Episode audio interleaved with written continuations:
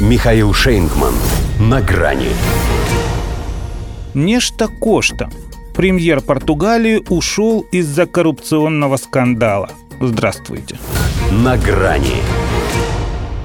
Редкий случай. Тихая европейская провинция, в которую превратилась темпераментная Португалия, неожиданно громко ворвалась в информационный топ. Причем Криштиану Роналду не при делах. Хотя уже казалось, что кроме него у них и ньюсмейкеров-то приличных не осталось. А нет. Как выясняется, есть еще и премьер. Точнее, был. Ибо накануне весь вышел, не дотянув всего пару недель до восьмилетия пребывания в должности. Это потому, что в его правительстве разгорелся коррупционный скандал, каких не только в этой стране, во всей Европе давно не бывало.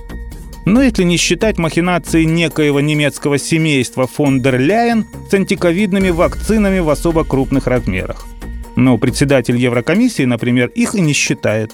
Поэтому она даже мысли не допустит, что Антонио Кошта и ей тоже показал, как нужно себя вести, когда твой мундир оказался в пятнах. Неважно, сам ли ты их посадил или рикошетом от других прилетело. Сегодня меня удивила информация, что против меня уже возбуждено или будет возбуждено уголовное дело. Готов сотрудничать с правосудием, чтобы раскрыть всю правду. Это он сказал в телеобращении к нации уже после того, как президент принял его отставку. В прошлом, возглавлявший в разное время и Минюст, и МВД, он прекрасно знает, как это работает.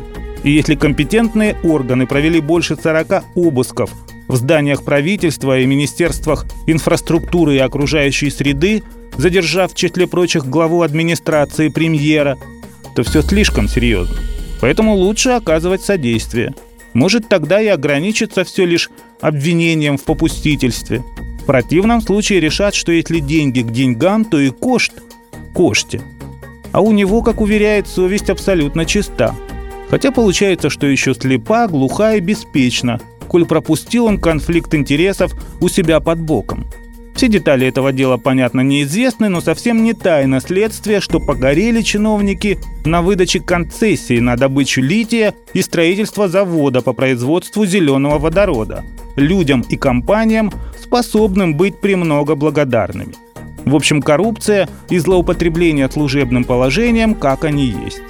По словам Кошты, оперативные мероприятия застали его врасплох.